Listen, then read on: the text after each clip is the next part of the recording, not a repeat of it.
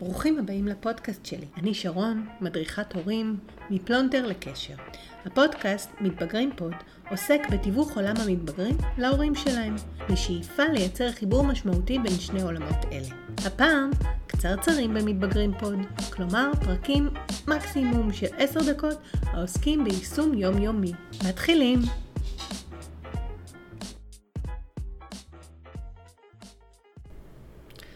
בפרק הפעם נדבר על נושא נפיץ בהרבה מאוד בתים, ואנחנו מדברים על נושא של מטלות. מתבגרים, בני נוער, מול מטלות הבית. אה, זה נושא שהוא גם להורים, הוא לא פשוט, גם הבקשה עצמה וגם חוסר שיתוף הפעולה הרבה פעמים של המתבגר שלנו, המתבגרת שלנו, וגם לוחות הזמנים שאנחנו היינו רוצים שהמשימה תתבצע בהם, ובפועל מה שקורה, וכמות הפעמים שאנחנו נדרשים לבקש את שיתוף הפעולה שלהם. כל הדברים האלה גורמים להורים אה, קודם כל מאוד לסעור ולכעוס, ודבר שני, מייצרים מתח ביניהם לבין המתבגר, שלא מבין מה רוצים ממנו, אה, מדוע בכלל הוא צריך לעשות את המטלות האלה, ואיפה הוא משלב אותם בסדר היום שלו, אם זה סדר היום הפיזי שלו, שהרבה פעמים הוא מאוד עמוס. הוא עמוס אפילו בחוסר מעש, אבל אין להם את הפניות הנפשית להסתכל החוצה לבית ולראות מה צריך. עכשיו, מה קורה בגזרה של ההורים? ההורים אומרים, גם הוא חי בבית, מה שנכון ומאוד מדויק. כולנו חיים באותו בית וכולנו אחראים לבית. ההורים הם המובילים של הבית. זה לא אומר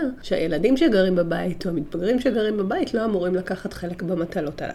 מנקודת הנחה הזאת יוצא הורה, ולא מבין איך יכול להיות שיש הכיור מפוצץ, מגיע מיוזמתו לשטוף כלים, הרצפה מלוכלכת, אה, צריך להחליף מצעים, כל הדברים האלה ההורים לא מבינים איך ייתכן שילד שחי בבית וחי תחת קורת הגג שלנו ורגיל שהכל מסודר, מתקתק ונראה טוב, לא מפריע לו הדברים האלה ולא קם לבצע אותם בלי שיבקשו ממנו. ואם כבר מבקשים ממנו או ממנה לבצע איזושהי מטלה, אז קודם כל נתקלים בפרצוף חמוץ, בסירוב או בדחיינות, אחר כך, לא מתאים עכשיו, ואם כבר הם עושים, אז הם מקטרים ומגדדרים. ואז אנחנו, הרבה פעמים ההורים פשוט מעדיפים לוותר על כל עוגמת הנפש הזאת, ולהגיד לא צריך, אני לא מעוניין בעזרה שלך אם זה נעשה בצורה כזאת, או לפעמים מטילים סנקציות או עונשים, כל uh, משפחה מתמודדת עם זה בדרך אחרת, אבל לרוב זה יוצר איזשהו uh, מצב שבו uh, יש... קצר בין המבוגרים ובין המתבגרים שלהם. המבוגרים גם ישר לוקחים את זה לעולם של הוא עצלן, היא עצלנית, הוא אף פעם לא אכפת לו מהבית הזה, הוא לא רואה אותנו, הוא לא סופר אותנו. אה, אנחנו לא נמצאים אצלו בפריזמה, הוא דואג רק לעצמו, היא דואגת רק לעצמה, כשהחברות שלה באות היא תכין להם לאכול, הם יעפו ביחד בבית אם אני אבקש ממנה לעשות משהו, תעשה לי פרצוף, אני אצטרך לריב על זה.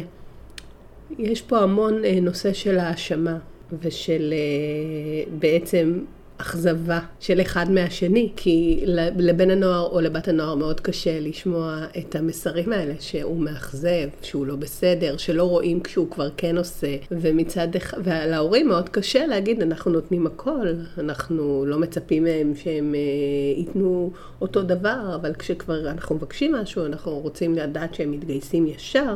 והם נהנים לקריאה שלנו. והרבה פעמים יש פער בין שני הצדדים, שאחד רואה את זה ככה ואחד רואה את זה ככה. אז בואו נדבר שנייה בכלל על מטלות הבית. למה? למה לתת מטלות בית? במה זה חשוב? מה התפקיד ההורי שלי? למה אני רוצה בעצם שהילד שלי יקבל uh, מטלות לבית? אז קודם כל, הדבר הראשון הוא חיזוק השייכות. כולנו גרים באותו בית. אנחנו שייכים לאיזשהו תא משפחתי. ובתא משפחתי לכל אחד יש תרומה ומועילות. זה, לכל אחד יש אחריות במשוואה הזאת להחזיק את התפקוד של התא המשפחתי, וחלק מהתפקוד הוא גם הפיזיות. בעולם הפיזי, לפעמים ההורה צריך שישמרו על אה, אח קטן או על אחות קטנה כדי להתפנות לעשות מטלות אחרות, כדי לעבוד, כדי להביא כסף ולפרנס את הבית. אה, יש המון מטלות, הן הולכות וגדלות ככל שיש יותר ילדים והחיים נהיים יותר עמוסים. אנחנו צריכים עזרה בכביסה, צריך שהם יתחזקו את החדרים שלהם, שהם יביאו מהחדרים שלהם כביסה, אה, שהם יורידו את הפח, שאם הם מבשלים אז הם ידאגו לזה שהכיור יהיה נקי, ש...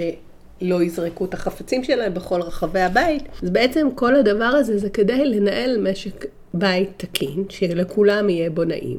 וזה אומר שכל אחד לוקח צד במשוואה הזאת, הוא לוקח uh, על עצמו תפקיד כדי לייצר סביבה טובה, שכל בני המשפחה ירגישו שייכים אליה. תרומה ומועילות לתוך התא המשפחתי מחזק את השייכות. זה חלק מרשימת מרכיבי השייכות שדיברנו עליהם בפרקים הקודמים. אז זה הדבר הראשון שחשוב. הדבר השני זה להיות חלק מקבוצה. אנחנו, הבית זה בעצם המעבדה. הפעם הראשונה שיש קבוצה של אנשים שאנחנו צריכים לחיות איתה בהרמוניה, וכל אחד צריך לתרום לקבוצה הזאת, ולדעת לכבד גם את האחרים, גם את המרחב שלהם, גם את הצרכים שלהם. אנחנו בעצם מלמדים אותם, אנחנו שולחים אותם לחיים שכבר מצוידים בצדה לדרך, כשהם יודעים לשתף פעולה, כשהם יודעים לראות את הצרכים, להיות חשופים לפחות לצרכים, גם אם יותר מאוחר, רק לראות אותם. כרגע בגיל ההתבגרות שהם כל כך עסוקים בתוך עצמם, או בתוך עולמם, או בתוך ההתבגרות המוז... והתחושות המוזרות שלהם, והרצון שלהם לספרציה מהבית וכו' וכו', כל מרכיבי גיל ההתבגרות, אנחנו עדיין מחזיקים עבורם את הצורך הזה להיות חלק מהקבוצה, לשתף פעולה ולהיות בן אדם מתפקד בתוך קבוצה. בעולם של עבודה, בעולם של צבא, בכל העולמות אחר כך הם יזדקקו אה, מיומנות הזאת, ולכן אנחנו לא נוותר להם עליה. דבר השלישי זה אחריות, נטילת אחריות. אנחנו רוצים לגדל ילדה או ילד שידעו להיות אחראים בחיים שלהם. כדי ללמוד להיות אחראים הם צריכים לקחת אחריות. לקחת אחריות זה שיהיה להם משימות, דברים שהם בתחום אחריותם שצריכים להתבצע, ושאם הם לא, הם לא יבצעו אותם, אף אחד אחר לא יבצע אותם והם יהיו חסרים. אז לכן זה מסייע להם גם ללמוד להיות אחראי. שיתוף, זאת אומרת, אנחנו מלמדים אותם שלא כל האחריות צריכה ליפול על בן אדם אחד. הם שותפים לאחריות על משק הבית, על התפעול של יחידת המשפחה הזאת. לא הכל בידיים של מישהו אחד, יש חלוקה של עבודה. אנחנו לומדים לבקש עזרה, אנחנו לומדים להציל סמכויות, אנחנו נותנים דוגמה של שיתוף ושל כל הדברים האלה. זאת אומרת שזה דברים שכשהם יהיו בוגרים הם ייקחו אותם לעולמם. הם לא היו כאלה כמו אטלס שמחזיקים את כל העולם על גבם. לכן זה חשוב. נחיצות, עוד אחד ממרכיבי תחושת שייכות, התחושה שיש תחומים בבית שהם רק שלהם. זאת אומרת, אני נחוץ פה. מלבדי, הדבר הזה ספציפית לא יתפקד אותו דבר. אני מרגיש נחוץ, והדבר הסף הוא משמעות, שזה עוד אחד ממרכיבי תחושת שייכות. אז אני משמעותי בבית. אני לא רק משמעותי, תפקיד ההורים הוא גם לעודד כל הזמן על כמה העזרה בבית היא דבר משמעותי. שפה מעודדת. להאיר את הזרקור על איך זה תורם הדברים שהוא או היא עושים בבית. והדבר האחרון זה ללמוד שגם לפעמים עושים דברים, גם כשאנחנו לא אוהבים לעשות אותם. זה חלק מהחיים. החיים הם לא רק fun and games. זה משהו שאנחנו צריכים לדעת, להפריד את עצמנו, לקחת את עצמנו ולרתום את עצמנו לטובת עשייה של דבר שהוא לא...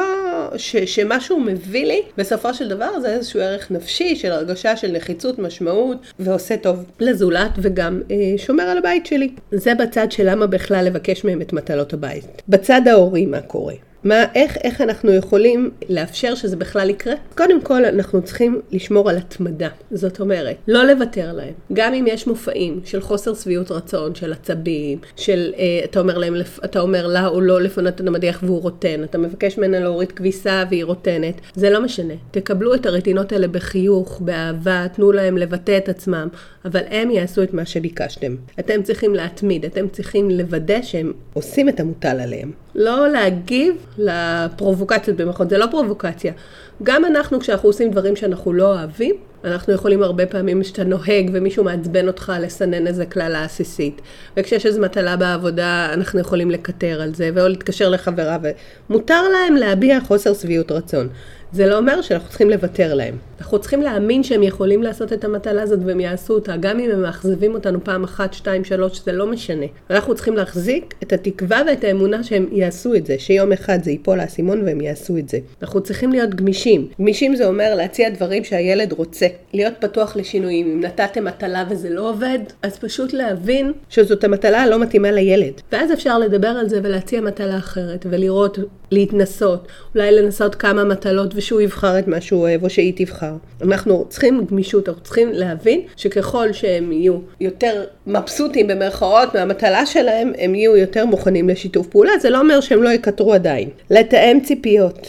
זאת אומרת, אה, אנחנו צריכים להבין שהם לא יעשו את הדברים בזמן שאנחנו נבקש. תבקש לפנות מדיח, יכול להיות שהם יעשו את זה בעוד שלוש שעות, ארבע שעות, אולי מחר. להבין שלא ברגע שאתה אומר הם יעזבו את הכל והם יבואו, שיש להם חיים, שיש להם תוכניות, לראות שהם יכולים, לראות איך אפשר לעזור להם. פשוט להגיד להם, אבל אני מצפה ממך שבשבוע אחד תהיה מועיל באחד, שניים, שלושה, ארבעה דברים. ושהם יגידו אני יכול, אני לא מסוגל, אני כן יכול, שיהיה על זה שיחה ותיאום ציפיות.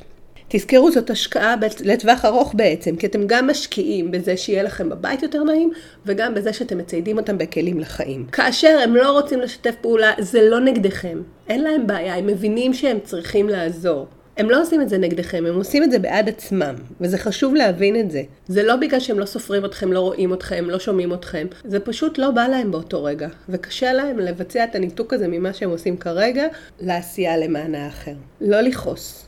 זה מאוד מאוד חשוב, הסיפור הזה של לא לכעוס, לא להביע כעס אם זה לא קורה. להזכיר, לנסות עוד הפעם, לעשות במקומם, ולא אה, להסתיר, להגיד להם, עשיתי הפעם במקום, במקומך, במקומך, אני יודע שאתה מסוגל, בפעם הבאה אני בטוח שזה יקרה.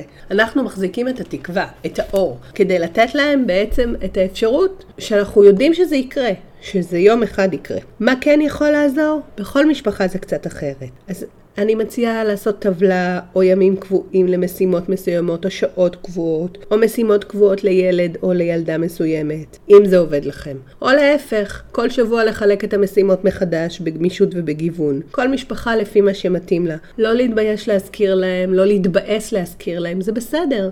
אפשר להזכיר להם, לתת להם טווח שעות שזה בו יכול להתבצע. למשל, אתם רוצים שהם יורידו כביסה, זה יכול להיות בין 10 ל-6, זה יכול להיות בין 4 ל-8, באחת מהשעות האלה. ואז להזכיר להם, אם אתם רואים שכבר מתקרב 8 והם עדיין לא עשו, להגיד להם, תקשיבו, אוטוטו 8, זה חייב להתבצע עכשיו, אני צריכה את זה כי.